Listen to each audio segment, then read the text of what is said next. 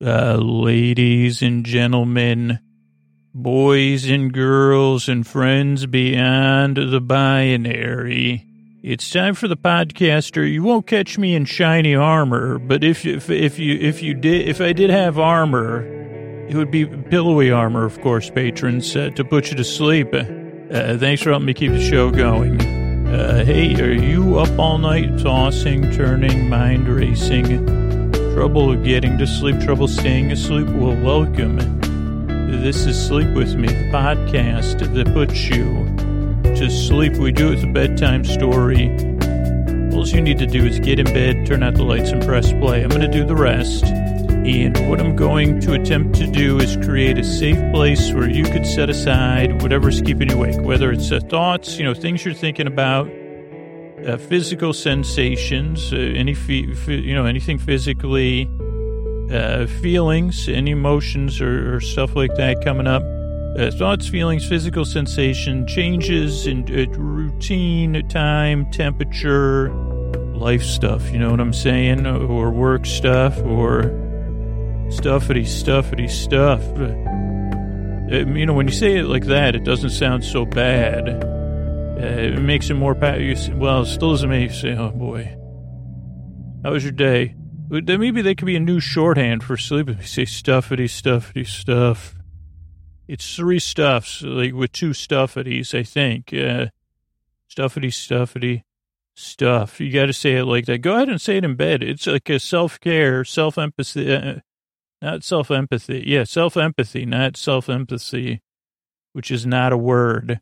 A little bit of self compassion. Just say that to yourself uh, and let the air out and kind of imagine you're giving yourself a hug or give yourself an actual hug. Stuffity, stuffity, stuff.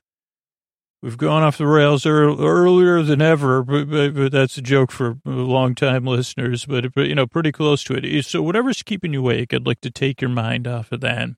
And what I'm going to do is create a safe place where you could set aside, like I said, whatever it is, all that stuffity, all that stuffity and stuff. We have stuff sacks here in this safe place and cubbies. I, I, like to mention the cubbies we had put in years ago. Uh, right after I wrote that famous poem, an ode to cubbies. Uh, oh no, I wrote it after. You're right. Oh no, that was a song. When I would sing to the, I said it's like plants. Cubbies need to be sung to too. And even the installer from Cubbies Unlimited. By the way, tonight's podcast sponsored by Cubbies. Cubbies Unlimited. Uh, oh, whoops. It's unlimited. Sorry, they pulled their sponsorship. Turns out it was Cub, Cubby's Unlimited uh, for your unlimited Cubby needs. Does that mean, but, but they actually, they didn't go well when I first started working with them. So, because I said, does that mean each Cubby can fit an unlimited amount of things? And they said, no, it's the name of the company. It's catchy. And I said, yeah but now I'm just thinking about an unlimited cubby and, and like, cause then it makes me think of an everlasting gobstopper. And uh, do you, do, uh, have you, did you put any uh, cubbies in the Wonka factory? Have you ever worked with any of the Wonkas before? Or Charlie? Did Charlie change his name to Wonka? I didn't read those books. Charlie Wonka. That, I mean, that's somebody I'd write a check to, maybe. Was there ever like a fourth book where Charlie ran for office? Uh, you know, town magistrate. I don't know what Charlie would run for. The king of chocolate. You wouldn't have to run for that. But uh, Charlie Wonka. This message is brought to you by Charlie Wonka. I can hear it. Sorry, where was I? Oh, what I'm going to do is try to create a safe place uh, where you could set aside whatever's keeping you awake. And, and I'm going to send my voice across the deep, dark night I'm going to use lulling, soothing, chocolate for all. That would be Charlie's thing, I think. Uh, just in case, because I was just trying to say to my brain bots, that's not very sleepy. But I say, well, no, it's chocolate for all, not at bedtime. Charlie's not a, like, Charlie didn't turn into a uh, antagonist or anything. Don't worry. Still protagonist. I realized that Charlie Wonka could have a, what would the like? Isn't it a, a, policy? Like he, Charlie Wonka would have the most policy wonks. Uh, they said, "Well, yeah, uh, okay." So I'm to send my voice across the deep dark night. Lulling, soothing, creaky, dulcet tones, pointless meanders, superfluous tangents. Chocolate for everyone. That just came in from the campaign. They said not chocolate for all, chocolate for everyone. And I said that sounds more like a like a, a slogan for for your company. Okay, get back to the intro. So send my voice. Oh, here, I know if you're new, this could you could already be a bit. Uh, uh, uh, I don't think you'd be bemused right now. You could be confused, which is natural. This podcast is a little bit different so let me give you the basics. I'm here to keep you company while you fall asleep and to take your mind off of stuff. Uh, structurally, the show, it starts off with a few minutes of business. That's how we keep the podcast free for everybody. Then there's an intro, which we're about five minutes into. The intros usually go 12 to 20 minutes of me. Try what you, what you just saw happen. I said, well, let me talk about the um, podcast and let me introduce the new listeners. Then I got distracted by one thing. I'm not even sure what that was anymore. Next thing you know, I don't even know how I got involved with Charlie Wonka, but it, oh wait, it wasn't I saying, oh whoops, I forgot it. Like uh, I forgot what our saying was, uh, our self healing saying, uh, stuffity stuffity, stoof, uh, stuffity stuffity stuff. I think that was it, huh? Sorry. I, sorry, sorry about that. I, I was also trying to introduce the podcast, believe it or not. But if you're new, some new listeners could say, "What are you doing? Like, when are you going to get to the point? What is this? Like, what do you keep talking to us and asking us about? Uh, you know, and talking about?" And I'd say, "Yeah, no, it's a natural reaction. It's okay." I know the podcast can put people in a bit of a prickly mood when when you're when you're new, I mean, I guess, you, of course, when you're new, because if it would constantly put you in a prickly mood, unless you're a porcupine, which I'd be honored to have the porcupine community listening to this show. Uh, also, if I could get your vote for Charlie Wonka, I, I seem to have started working for that imaginary campaign. Um, I don't know who has the rights to write those like like fan fiction sequels. I I, I don't know if I could, but uh, I shouldn't, for sure. You're right. Whatever reasonable part of me just said you shouldn't. And I said, well, you're right about that. Uh, just because you could doesn't mean you should. You're right. A little moral of the story. So the intro, like I said, if you're new, you might be like, what, are you still, I don't know what this dude is going on about. And I say, yeah, I'm here to take your mind off stuff. Now the intro is a little bit rambly because the whole idea is, it eases you into bedtime, whether you're getting ready for bed, so you're not in bed yet and you're listening. I don't know, maybe you got your phone speaker, your smart speaker, your headphones, however you're listening and you're getting ready for bed, or you're in bed, easing into bedtime. Ideally, the podcast becomes part of your wind down routine. You could skip the intros, but once you get used to the show, you'll kind of see what works for you. So there's the intro. It's 18, 12 to 18 to 20 minutes. This is, there could be 13, 14, 15, 16, or 19 as well. And, uh, I'm sorry, my brain, there's just this, I have one track mind, and right now it's going down that one track. So I got to go stuffity, stuffity, stuff to try to get the, can't get Wonka off my mind. That was the song I proposed, you know, that was the song I proposed to, to the campaign. And they said, we don't remember, we don't even remember starting a campaign. I'm still trying to get grandma and grandpa their own beds. Uh, okay. So, oh, oh, so there's the intro. Then there's some business. Then tonight we'll be talking about uh, Mandalorian. And you might say, Scoots, isn't that that action packed, uh, you know, Western adventure, fantasy, TV, television, uh, well, streaming program. How could I possibly sleep through that? Doesn't it also have uh, extreme amounts of cuteness and shiny stuff? And I'd say, well, not in my version, not in my recap. My recap will be observant. I say, well, huh, this was interesting and I noticed they sat down, uh, cross, you know, they crossed their legs. That was very nice. And I had some, you say, well, that reminds me of this character. So that's what my, it'll be an appreciative observation. Maybe I'll look some stuff up depending on our time. So a snoozy recap like that you could sleep to or relax to. Because the whole idea of the show is you're under no pressure to listen. So I'm going to be here for about an hour to keep you company as you drift off.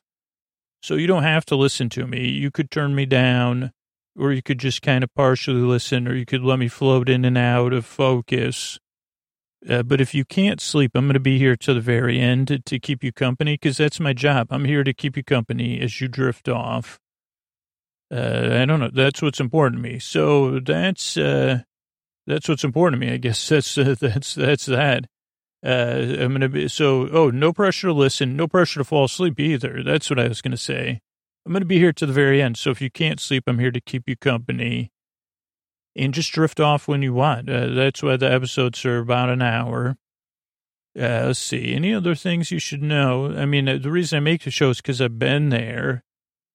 And, you know, I just want to keep you company as you drift off. So, I mean, that's it. That's the structure of the show. Oh, if you're new or skeptical still, I mean, give it a few tries. That was, that's what, uh, like, not, I'm not exaggerating. I maybe have heard from like a million people that it took two or three tries uh, for them to get used to the podcast before they became a regular listener. And like uh, hundreds of thousands of those people would just listen to the podcast like situationally for a little while. I mean, I just heard from a listener that doesn't even listen anymore. She came back as a patron, uh, uh, Anna Banana, like a listener like four or five years ago. And now uh, his, his mom and uh, says, well, I don't need the podcast anymore, but I just wanted to check in and support you for a little bit. Uh, so it does take two or three tries. I don't know what that has to do, do with to taking two or three tries, but uh, just that a lot of people uh, say that.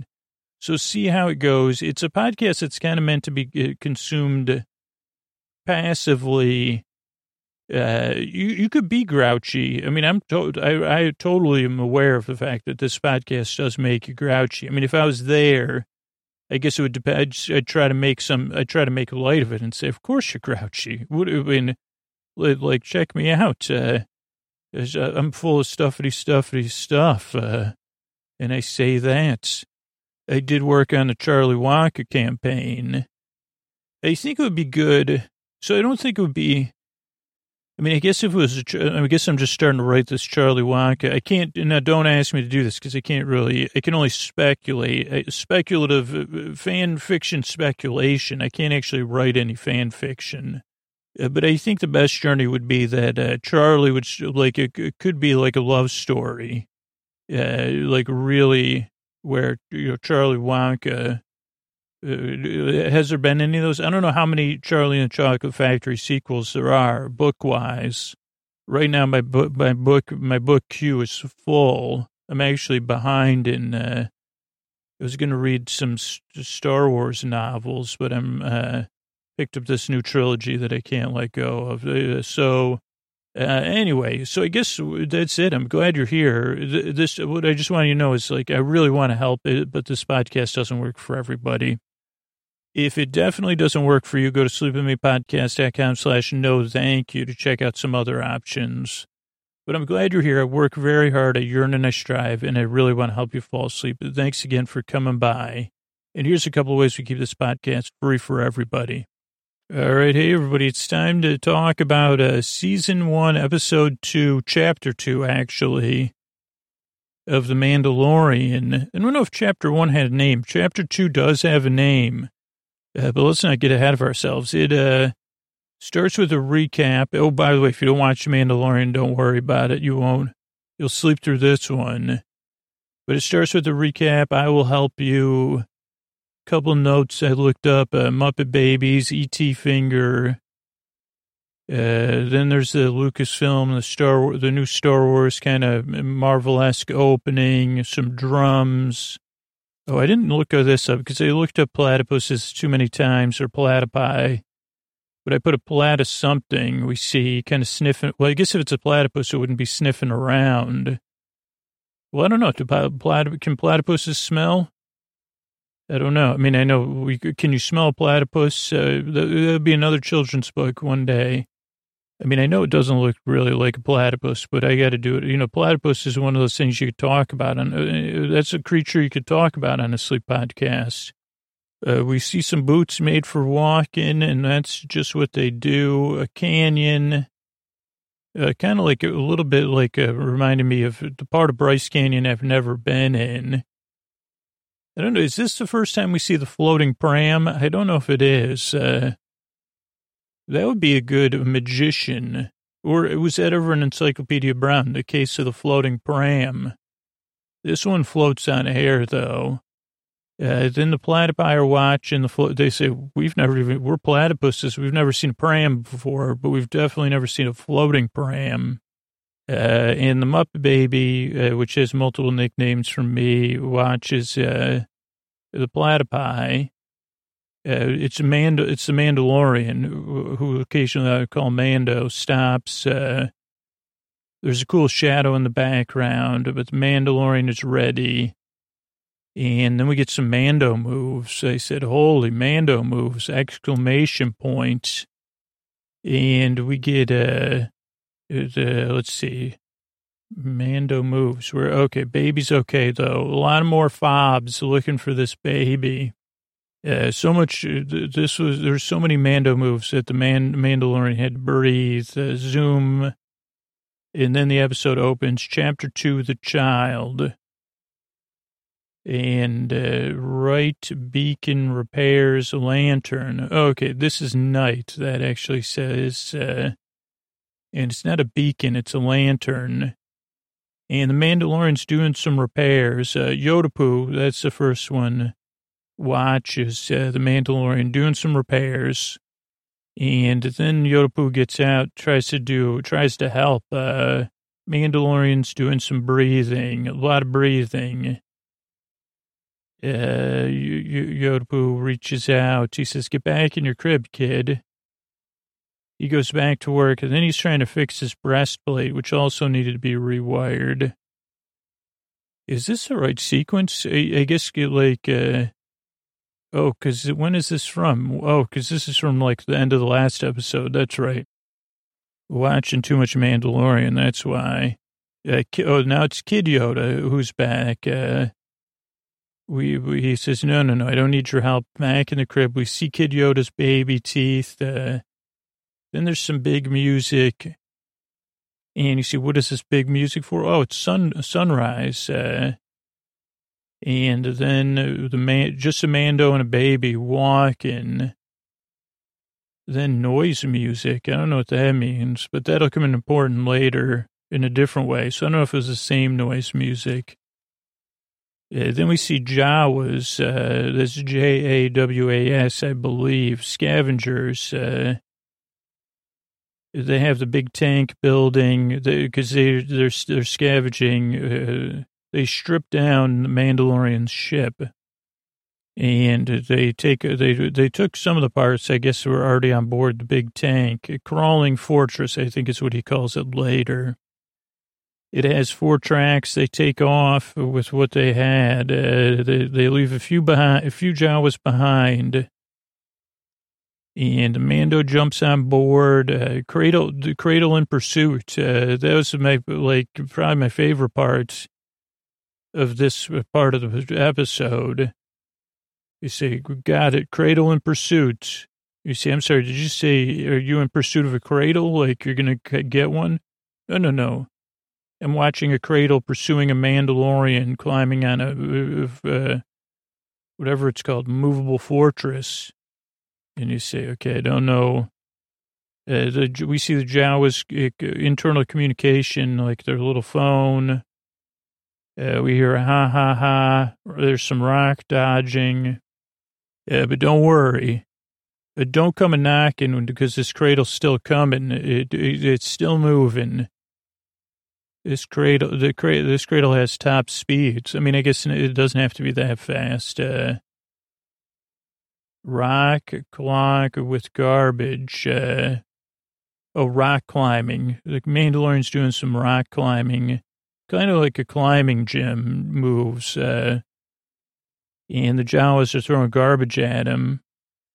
Uh, I didn't write the time down, but it's when the Mandalorian's cl- climbing. There's like a 10 out of 10 level uh, sound effect. Uh, I mean, really, this is uh, thoughtful. I mean, uh, it's a piece of metal like flapping down and actually has a piece of metal flapping down sound effect.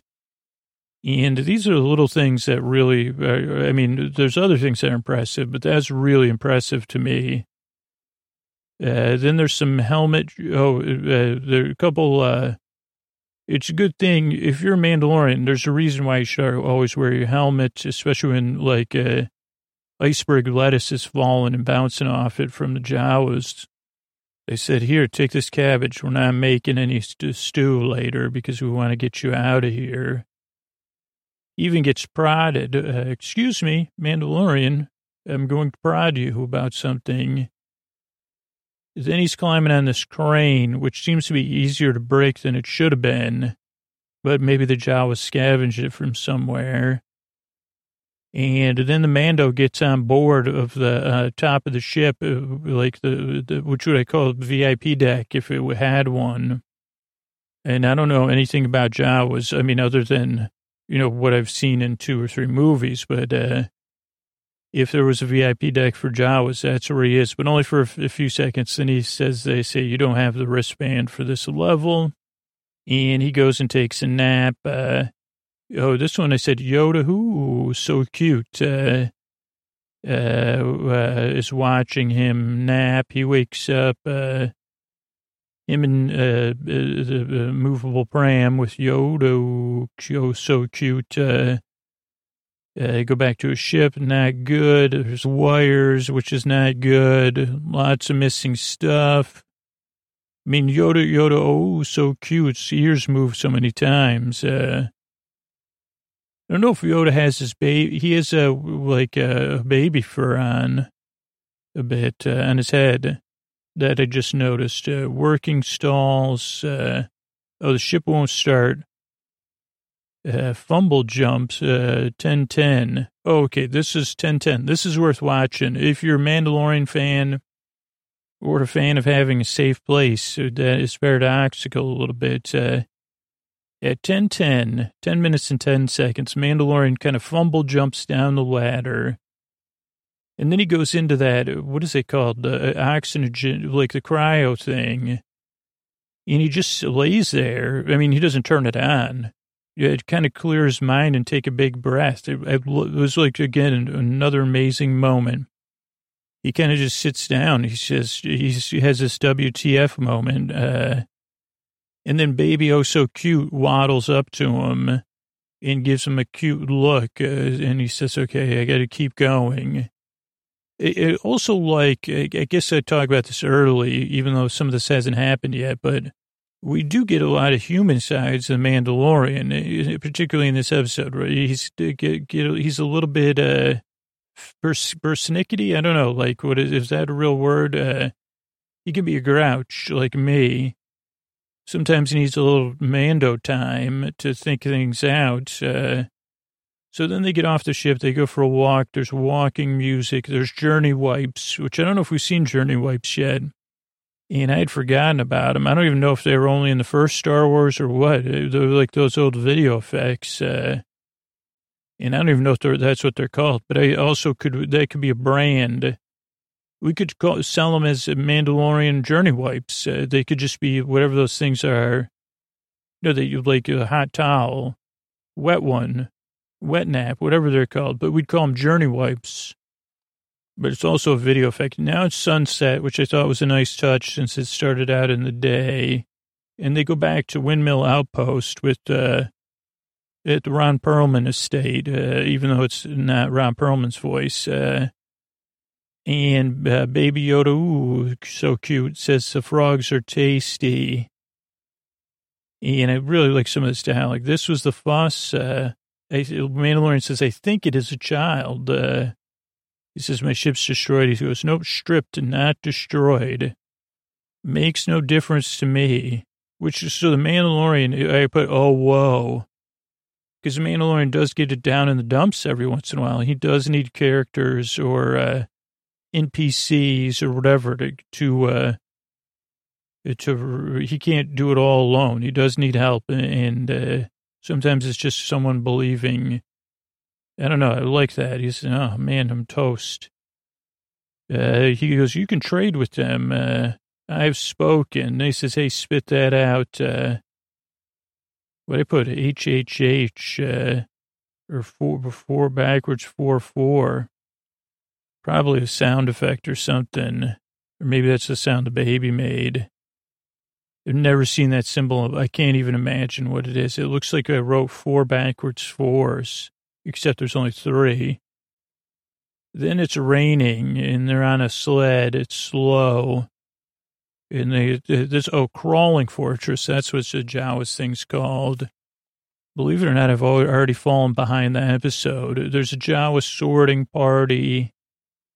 He says, uh, they don't really like you. He goes, well, then the Jawas doors open. They say, you're not getting your parts back. Uh, uh, he says, uh, he gets grouchy. I think they said he he toodle toodaloo. It might be one of the something in Javanese.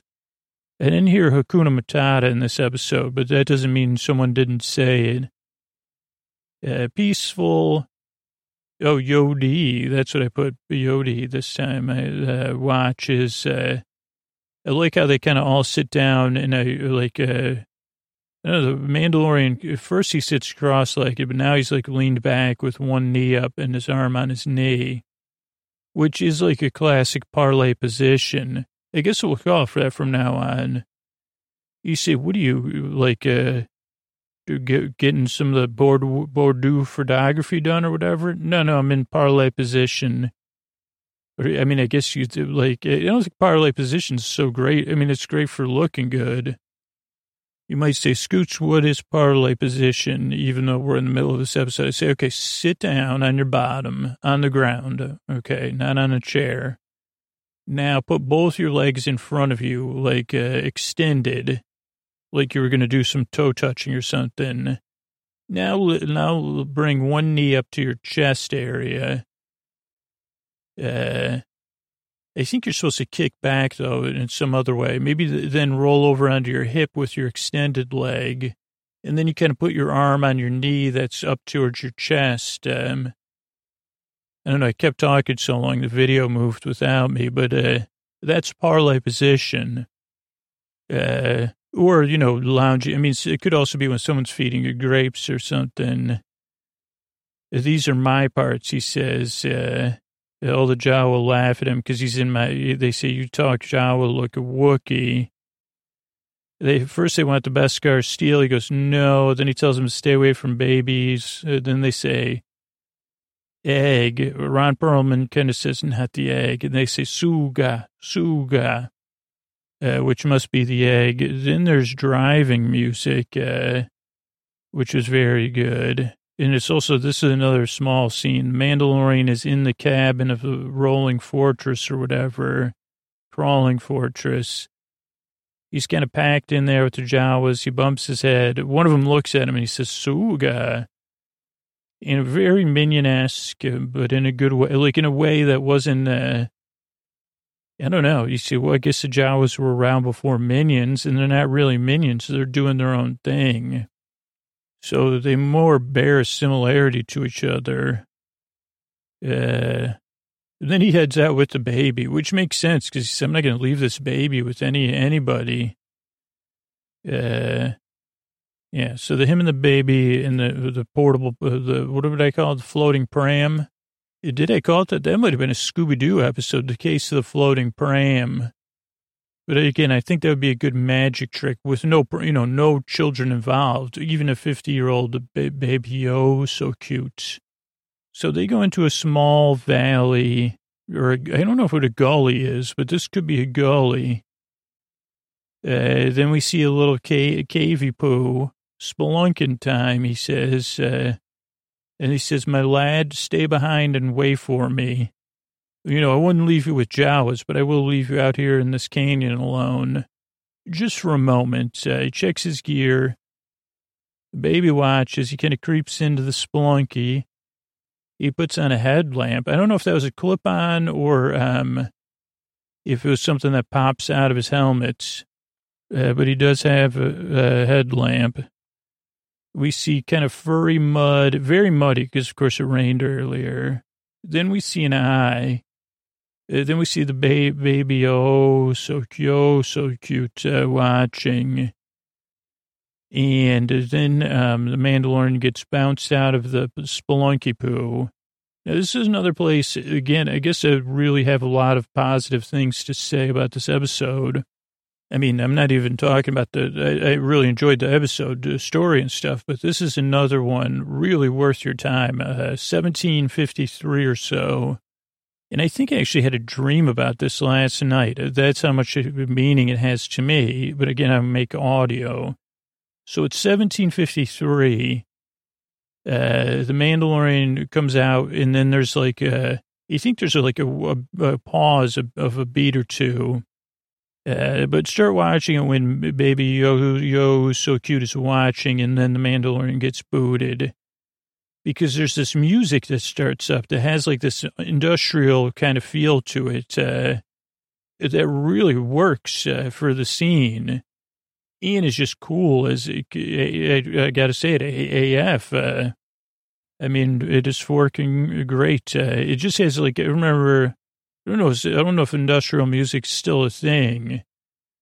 Uh, maybe reminds me of like ministry. I don't know if that's what comes to my mind, but it's not probably that intense just because it, but it underlies, I don't know, it's just really, really works. Uh, I mean, I, I rewatched it. I mean, believe me, I've seen these episodes quite a few times, and it goes in. It, it it's only it's not in the whole sequence because there's so much action. Because what happens next is uh, uh, this is like this mud pie dance thing that, that uh, the Mandalorian does uh, with uh, with uh, Mama Suga which maybe this is where the idea for that product, Sugru, came from, which you kind of use to fix stuff or clip stuff, or at least I do. But so the, they do this uh, mud pie dancing where you make mud pies and you do interpretive dance with it. Uh, in the Mandalorian, not good at it. So it doesn't go well for the Mandalorian.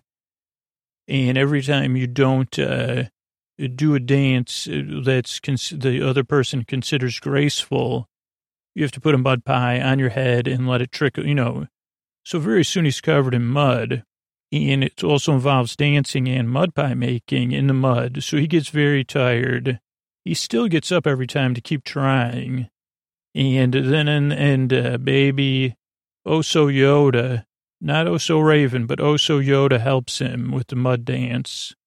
Music starts up again, I think. Uh, oh no, then there's like this Metallica again, I don't know. I don't know a lot about music or sound design, but holy, I know when I like it, uh, and not in a way in a, in a way that's if it's uh, that I only notice it on the second or third or fourth time I watch the episode, not the first time. Uh, but so what's oh also his breastplate got ruined, but so then uh, he wins the, the Suga uh, but even Baby Yoda's tired, so everybody takes a rest and naps. Uh, baby Yoda, baby, oh, so Yoda sleeps. Uh, Mando gets up. He goes back into the cave. Oh, then he gets the Sugru, which is a furry Cadbury egg. Uh, oh, I forgot. It looked like it was uh, something related to Snuffleupagus for Big Bird's imaginary friend. He's like Snuffleupagus is Big Bird's imaginary friend, I think.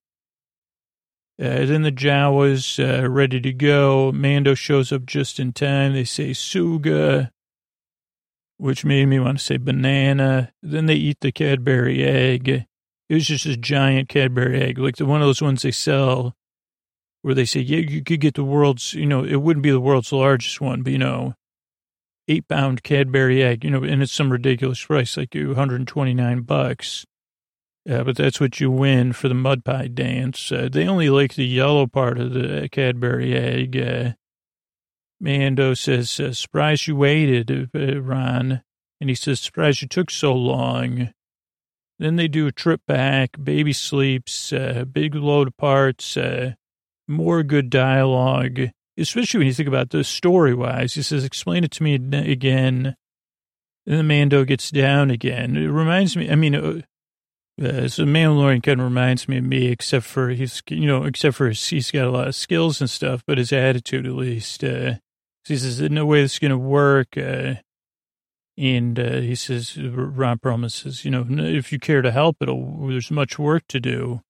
Also, I realize it happens again with Sunrise, uh, but there's a building sequence with music, uh, which is kind of a standard, uh, the, the, kind of montage. The ship end, ends up looking really good.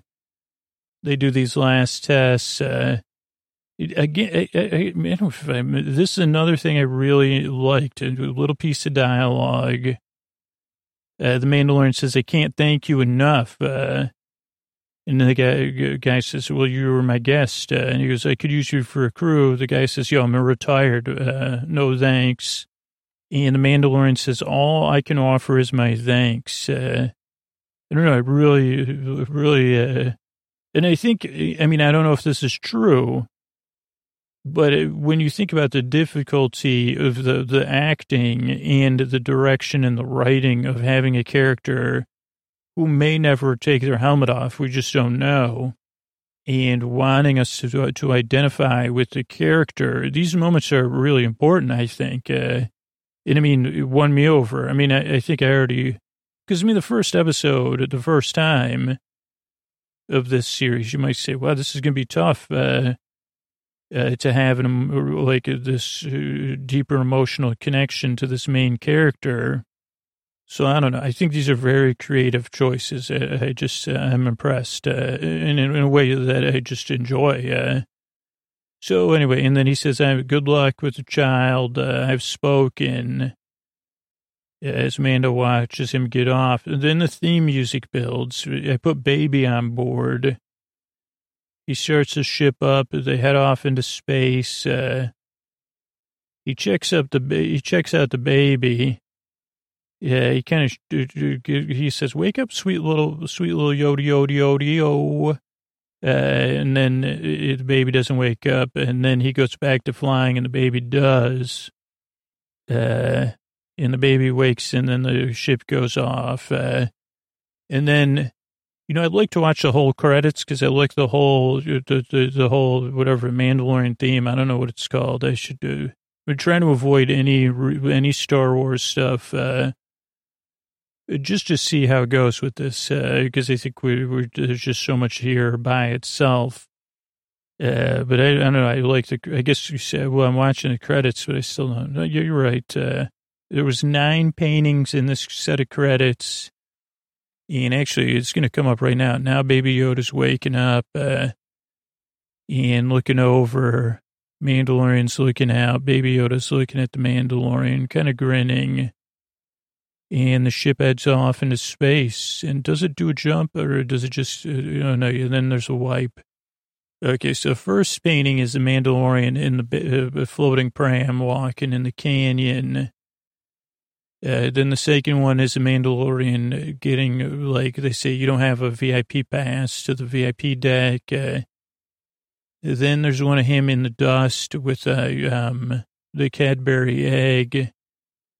Then there's him and uh, uh, his the, the the other character uh, uh, like campfire talking about parts. Uh, then there's the um, Jawa freighter thing. Then there's Mandalorian walking into the um the the spelunku. Uh, then there's uh, him meeting his uh, dancer for the mud pie dance off. Uh, then there's them working on the ship at night, um, and some nice night shots. Then Mandalorian walking to a ship carrying baby. Oh, so yo, oh, so cutie, oh, oh.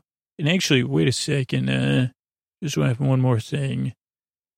I guess I don't have the ability to s- zoom in here, but uh, I wonder what's in the reflection of the baby Yoda's eyes there. I don't know. So that's the end of the episode. That's not the end of our discussion, though. Uh, let's see. We got more to talk about. Believe me, be. Uh, so let's see what we got here. Mando 2 in my notes. Okay, so uh, So this baby Yoda, as it's being called, and I know realize it's not baby Yoda, it's a creature with the same lineage as Yoda, possibly. Uh, but it did remind me of the Muppet Babies. I mean, Baby Yoda is very cute. Very, I'm assuming it's a puppet, and not to, to, spoil it, but it did remind me of the TV show Muppet Babies, which is a version on now. But there was also a version on when I was young, which I thought would have thought was in the '90s. Uh, if I had to guess, I would have said, yeah, like uh, Muppet Babies, 1991 to 1995, but it was 1984, uh, which was originally known as Jim Henson's Muppet Babies. It was an animated show on CBS from uh, 84 to 91. And the show portrays childhood versions of the Muppets living in a nursery under the care of a woman identified only as the nanny uh, who appears in every episode, but his face is never uh, visible. Uh, the idea of presenting the Muppets as children uh, was in a dream sequence in the Muppets Take Manhattan, uh, where uh, Miss Piggy had a man. I'm going to have to rewatch those on Disney Plus. It was produced by Jim Henson Productions and Marvel Productions, and now, so now Disney has the rights to both.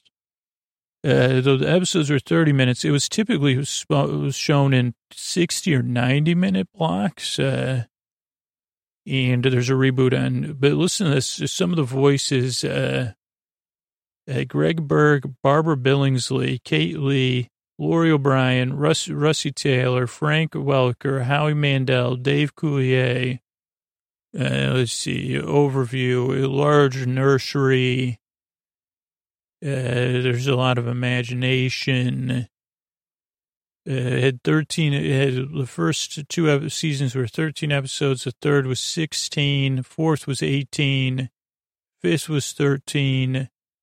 I don't know if it was a Saturday morning or an after. I guess with 13 episodes, probably Saturday afternoon. I don't know. Sorry, Saturday uh, morning.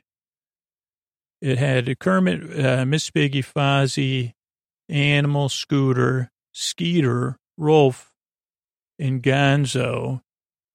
Uh, but Honeydew, Beaker, and Camilla also appeared. Bean Bunny, Statler, and Statler and Waldorf. Also Janice and Robin also appear. Yeah, let's see, production. This is all from Wikipedia. Oh, that's our main source for everything. Uh, Muppets Take Manhattan in 84 was the third length Muppet film. As we said, uh, let's see. They turned the idea in a half hour cartoon program in order for 107 episodes. Uh, they used two different companies uh, in Japan and Korea. Uh, let's see, productions. Uh, uh, it was highly popular, ran on CBS the height of its popularity, ran in two or three episode blocks. Yeah, for for, for brief run its second season, it became known as uh, Muppets Babies, and uh, oh, there was another show that came after that that, that uh, like Little Muppet uh, um, Platypus, and uh, oh, we even had to replace the Garbage Pail Kids. That was, I guess, a show relaunching popular cartoon characters as young started a trend of uh, relaunching cartoon characters as babies. I mean, I definitely remember. I mean, I could sing you the the thing. I'll have to watch the new one. Uh, let's see. There's no announced plans of DVD releases, but I wonder if the old one is on Disney Junior. I mean, Disney Plus. Uh, so it's a Disney Plus, or that's the um, old one. Now, the other one just started in 2000, 2018, 2018, and it's computer animated on Disney Junior. It, targeted at children four to seven. It's a reboot. I don't know what that means. Uh, but it does have Kermit, Piggy, Fozzie, Gonzo, and Animal. Also has Nanny uh, and uh, Summer Penguin. That's a new Muppet. Uh, second season came out this summer. So probably be in a third third season.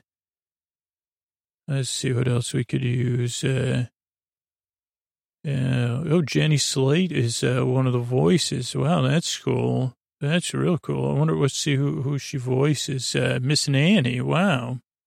I don't know. Uh, this is, I guess, a ABC. So this is an ABC one. Uh, that's impressive. Uh, it's cool that some of these people get to be, you know, uh, on the Muppets. Uh, uh, let's see, Disney Junior. I don't know. We'll see if it, a season thirty. I would presume it would get, re, you know.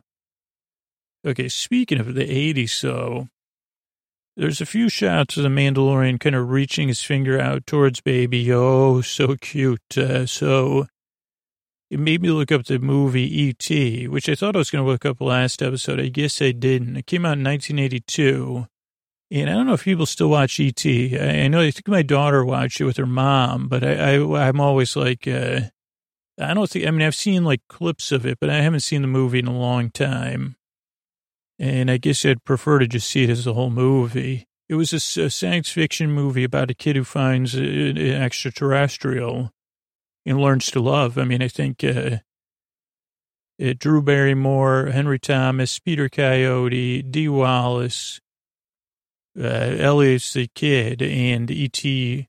is the uh, extraterrestrial. It was a, a, Steven Spielberg movie produced by Kathleen Kennedy, uh, Universal and Amblin. It uh, cost, the budget was 10.5 million. It made 792. It got re-released in 1995 and 2002. I don't think I went and saw it in 2002. That's too bad. Uh, and it was the highest grossing film of all time until uh, Jurassic Park in 1993. I won't talk about the plot, uh, but, uh, you know, it's about phoning home. Call your mother already. That's what, just like with uh, the voice memos, I say, call your mother. Uh, Carl Rambaldi was the, uh, helped, uh, create ET and look, um, and Kathleen Kennedy, uh, helped to work on uh, ET's eyes, the look of them. Uh, filming began in 81. It was filmed under cover name so that no one would uh, try to copy the plots. Uh, Culver City is where a lot of it was shot. Uh, music, John Williams' music. Uh, I guess there was like a few different, uh, like one of the, like, I guess there's a famous script of like the ET, ET2 or whatever. And then there's the ET ride, which one day we'll do an episode about. We probably should do that before the ride closes. Uh, uh so I'll have to do that. Uh, at some point, and uh, no, I'll phone home. But yeah, released. Uh, it was previewed in Houston because maybe that's where it take it takes place, uh, and uh, it opened uh, with eleven million dollars, which is funny nowadays. Uh, it had the top spot, and then uh, it was a holiday season re-release. Uh, ended up surpassing Star Wars. Oh wow! It also had Reese's Pieces in there, which I think are awesome anyway. I didn't need ET to tell me that. Uh, I don't think I had them. Uh, Gandhi won the Academy Award that year. Uh, so that's also interesting. Um, so just another movie. You, you could check it out. Uh, uh, I guess there was a special edition, which is out of circulation, which was an extended version of the movie. There was an Atari game uh, considered one of the worst games ever made. It was in there. Uh, was that the one that uh, was that the game that's in the documentary? Yeah. Then there's the attraction, forty million dollars uh, attraction that opened in 1990 in Universal, Florida. So I'll go on that for everybody. Uh, there was a ET2. Uh, though recently I heard there was another uh, um, whatever uh, sequel circulating. Okay, but that's ET. What about Bryce Canyon National Park? Uh, like, uh, it's famous for a couple things.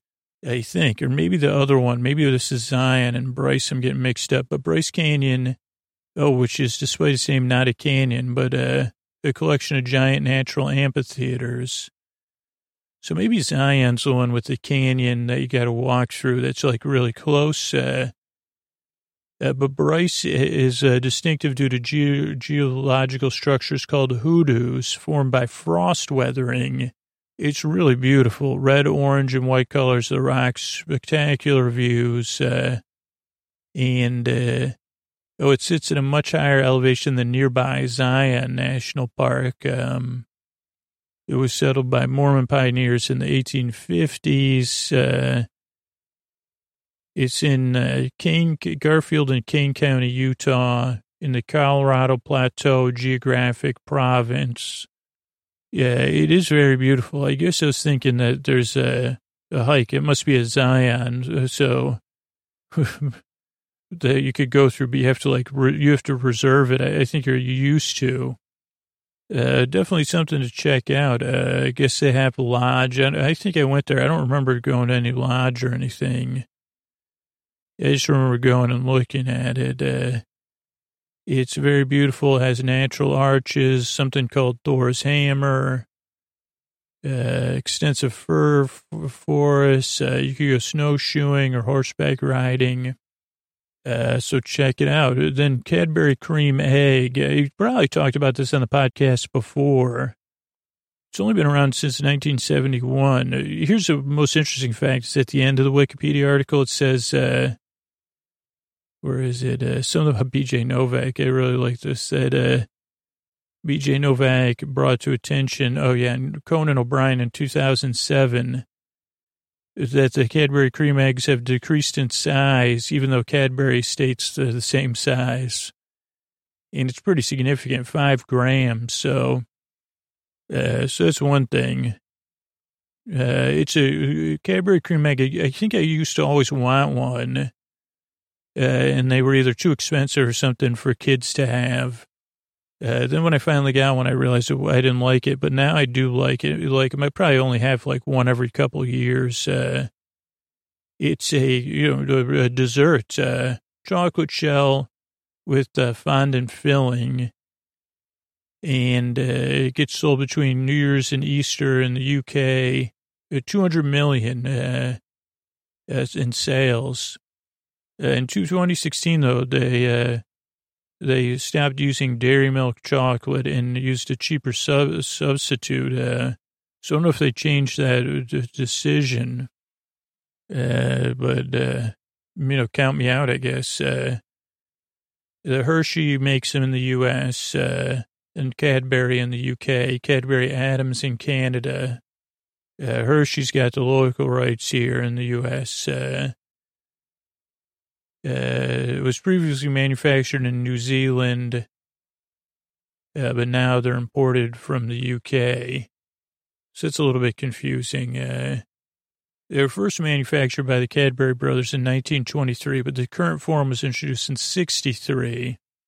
And they're usually sold individually. You've probably seen them. I mean, you know what they are, but uh, they're manufactured in Dundee uh, from 1983 to 2009. Uh, let's see, manufacturing process, varieties. I want to find more about this change. Oh, there's the change. Uh, oh, yeah, they replace it with standard cocoa mix chocolate uh, and reduce the packaging from six eggs to five uh, without lowering the price and they said they think they lost $12 million in sales. Uh, so, yeah, and I'll link to it. There's a lot more about it, uh, but it just reminded me of that. And then the last thing is uh, Baby on Board reminded me of the Simpsons episode with the Homer's Barbershop Quartet. Uh, it was season five, episode one. Uh, so kicked off the season. It was 1993 also has George Harrison and David Crosby in the episode. Uh, let's see. Written by Jeff Martin, directed by Mark Kirkland. It features a barbershop quartet with Homer, uh, the B Sharps, uh, uh, but it kind of follows the Beatles story or parallels the Beatles story. Uh, let's see, Bart. Uh, oh, the, it goes. It gets like a, it goes into the past. Uh, and Homer's uh, barbershop quartet, uh, an album where he was nationally famous. Him and the barbershop quartet. Uh, how they you know reached success and it all fell apart. Uh, and their number one hit was "Baby on Board." Uh, which is uh, like it reminds me of uh, so one of the writers for The Simpsons suggested they create an episode based on a barbershop quartet as a parody of the Beatles. So Jeff Martin wrote it. Mark Kirkland, Kirkland, who's a big Beatles fan, directed the episode and made sure the references were accurate. Uh, uh, let's see. Animators liked creating the Beatles gags, enjoyed the music, uh, synchronized everything and, uh, with the animation and fell in love with it. Uh, a little bit inspired by the Beatles film Let It Be. Uh, let's see. Uh, B Sharp singing voices were provided by the four members of the Dapper Dan. So the barbershop quartet that used to be at Disneyland, I think they got replaced, unfortunately, because uh, Martin had seen one of their performances and enjoyed it. Wow, I didn't know that. That's really cool. And the regular actors kind of provided backup. Uh, uh, George Harrison was the second Beatle to be in a Simpsons episode. Ringo Starr was in an earlier one. Uh, let's see. Uh, but it was a secret uh, that he was coming in, even though like the creators did come to watch. Oh, I guess Matt Groening did not know it was a secret though. And uh, yeah, there's a lot of effort. It's a really good episode. Uh, now you can watch that on the same. It's interesting. It wasn't on purpose, but you can watch it on Disney Plus. So it's funny. It's like, can we watch uh, this episode of The Simpsons, the first Muppet Babies, the second Muppet Babies, and Mandalorian? I don't know about the first Muppet Babies. I will say something I've been watching random episodes of is uh, Gummy Bears, which was a kind of like a Smurfs knockoff that Disney made, but that I was always a big fan of. I don't know why. And I, I don't know why I preferred the Gummy Bears over the Smurfs. Uh, I'm trying to figure that out now by watching it. It wouldn't be, it's not interesting enough for me to watch an episode five times, so to do it as a podcast episode. Uh, but yeah, it's just, uh, so that's another thing to check out. I guess I'm not, I'm not getting paid for this, but, uh, that is on Disney Plus. I was watching, I was letting, um, I went to a random season of, uh, what was the name of the show? Of Gummy Bears. Uh, there's another great theme song. So, uh, worth it for the theme song. If you're a Smurfs fan, watch it and, you know, decide it. I mean, it's very similar to the Smurfs. I don't know what, you know, I don't know what Peyo had to say about it, but, uh, who knows? Or Papa Smurf. Um, but yeah, I guess because there was less, maybe there's, it was just like, it's easy for me to, first of all, I guess a, a Papa Smurf and, um, the one Smurf that's kind of antagonistic was that Brainy. I don't know, Papa Smurf was just too, I guess because I was, was, so, uh, my relationship with Catholicism was so complex that, uh, Papa Smurf was too godlike for me. And then Brainy Smurf or whatever, whoever the Smurf was that wasn't nice, Judgy Smurf, uh, I don't know, that one made me uncomfortable too. And something about the gummy bears makeup made me comfortable. And I think there was like a Christopher Robin vibe where there was a boy or something they like uh, hung out with. Uh, and then they drank like juice and they could bounce everywhere, gummy bear juice. So it's a little bonus, a little bit about the gummy bears bouncing here and there uh, and a little bit of everywhere. Because, you know, the Gummy Bears, the show, it was high adventure beyond compare. The name of the show was The Gummy Bears. Uh, good night, everybody.